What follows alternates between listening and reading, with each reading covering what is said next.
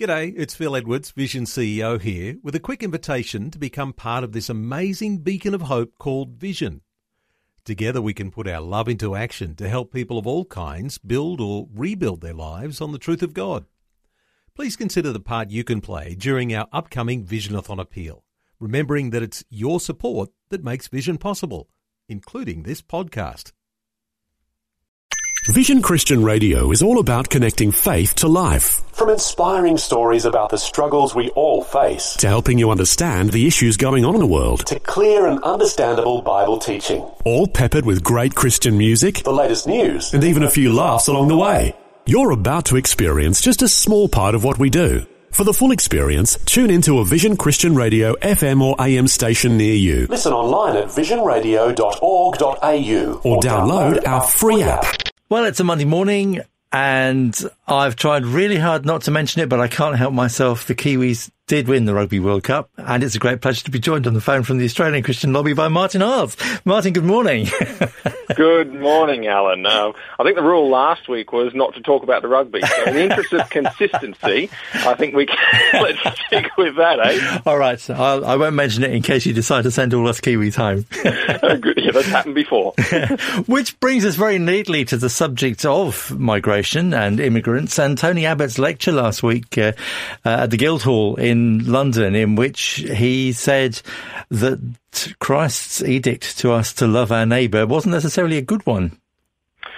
Well, yeah, I mean, Tony Abbott managed to say something during the Margaret Thatcher lecture that not only upset large portions of the mainstream media, but it upset a lot of Christian communities as well. So I'm, I'm worried about commenting on it. I think no matter what I say, I'm going to get mail. So uh, we'll get, we'll give it a crack. Um, I have to say, I actually went back and watched the lecture um, out of curiosity, and I don't believe that he quite said what the media said that he said.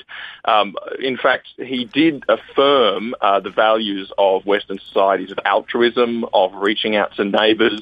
Uh, he said that that was part of the Western social fabric. Um, he also affirmed the willingness of Western nations and the capacity of Western nations to take in refugees. Um, so that was all there. Um, the thing that he then went on to do was to highlight the fact that there is another value which must be balanced in responsible government.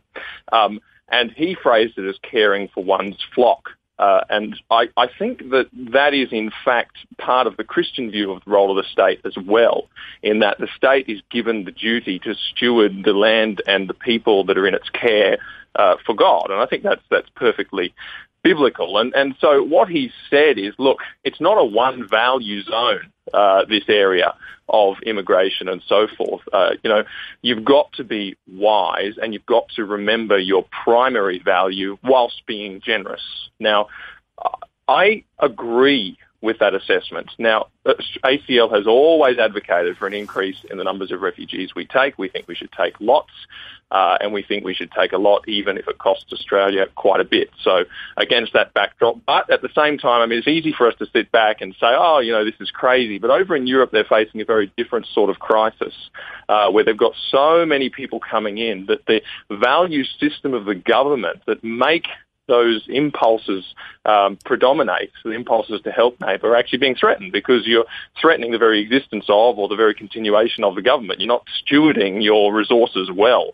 Uh, and so, look, I just think that under a Christian worldview, wisdom is just as important as compassion. You need to have them both balanced in healthy, in a healthy way. Uh, you need to implement them both. Be very, very generous, but don't be so generous that you destroy uh, good things. And I don't think that that's what Christ had in mind in the parable of the Good Samaritan. The advantage of uh, being on an early news shift is I actually got to watch the speech live as it was yeah. coming through from London. My impression was that that he looked and sounded different to the Tony Abbott that we've seen we've seen in, in recent years as prime minister. He seemed much more almost confident. He, he he seemed very sure of what he was saying and where he was going. Yeah, look, I noticed this as well. I mean, even his uh, farewell speech um, when he lost the prime ministership and he came out the next day uh, and gave a brief farewell speech. It was so confident. Uh, it was so free flowing. Um, it was a really great speech, and uh, I thought that this Thatcher speech again was well executed in the in terms of the fact that all the stylistic issues that you described. So I don't know whether he was avoiding the media's snare for a very long time and, and always speaking through strained words. I suspect there was a little bit of that about it, and it's like the load is lifted, the pressure's not on quite so much now, and he's come out and he's and he's and he's really free and easy. I mean, I just wish he spoke like this all the time. Let's move on to the subject of, of, schools. There's been a couple of stories this week uh, involving involving schools. There was the the national anthem story uh, where some uh, Muslim students were allowed to walk out, so they didn't have to sing the national anthem because uh, it, it, they said it would upset them. Uh, and then there was the case of the Christian school, which um, there's two a, a, little girl with two dads has been removed from the school because she has two dads. Uh, schools schools are becoming a real hotbed of politics, aren't they? Yeah, they are. And gosh, how do you uh, how do you balance?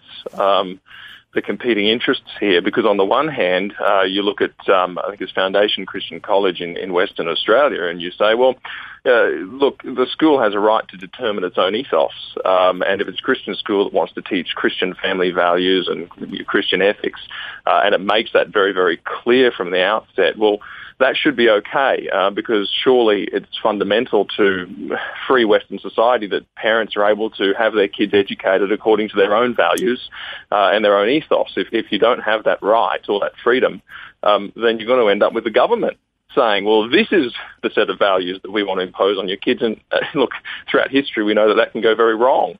Um, and so you say, well, look, we've got to have religious freedom. We've got to have freedom of belief and conscience and freedom to educate our children. And so, you know, what Foundation Christian College did is fine. Wait a minute, go to Victoria, and here you have students who are saying, uh, we don't want to sing the national anthem. In fact, we want to walk out. Um, now, I think that if somebody has a conscientious objection to uh, not singing to singing the national anthem, that's fine. They can shut their mouth. You know, they don't have to sing it. Um, if a school has an ethos where they say, "Look, we don't have overt displays of nationalism, we don't fly the flag, and we don't um, sing the anthem," well, all right, that may be part of the ethos of the school, and the parents can decide whether or not that's a good idea or not. I think when it becomes um, when it's highlighted by the school and it becomes an act, almost a subversive act. I think that's just it's just a question of wisdom there, whether that's actually a good idea. Um, and I think it also plays into a broader probably immigration, cultural policy area where if you have people who are wanting to actively subvert the very uh, culture and the very symbols of the nation um, that they're enjoying and coming to be a part of, then you ask questions about the immigration policy and what values people should have when they come to this country and what they should be willing to accept. So I think that's where the debate there is there with the Victorian school, but certainly freedom of conscience, religion. They don't have to sing the national anthem, but it shouldn't be highlighted. That's foolish. Yeah. Let's just, because uh, we're running out of time, let's just briefly mention GST, which is the uh, the big story in the news today. Um, the government's playing its cards pretty close to its chest, but it does seem to me that, that we are heading towards an increase in GST to cover uh, things like education and, and health costs in, in the States. Is that your reading of it? Yeah, quite possible. Sometimes the government goes there, uh, says, oh, it talks things up as if they're going to be a calamity and then gives a very soft blow in the end. So people go, oh, what a great idea. so there could be that about it. Um, but I, I suspect, yeah, it's been on the cards for a long time. GST may go up. Um, and this then just depends whether or not you're the kind of person who thinks that we should have small government, low taxes, or you know higher taxes, more altruistic government.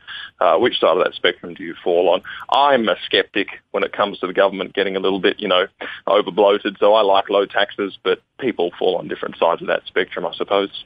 And I guess the states are feeling that they've got um, they have got huge bills now. They they have to pay for schools and, and for health. Yeah, they've got to get the money from somewhere.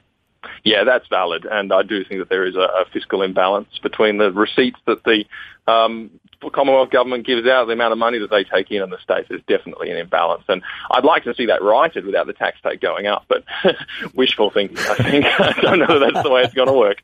Well, they've been looking across the Tasman at what they do in New Zealand, so uh, maybe New Zealand could lead the way in tax as well as in rugby. Oh, lead the way on rugby and tax. How's that? it's always good we to can't talk. have that. it's always good to talk to you, Martin. Thank you very much. And uh, I You think too, Alan. I think Thanks Lyle will be much. joining us again next week. he will indeed.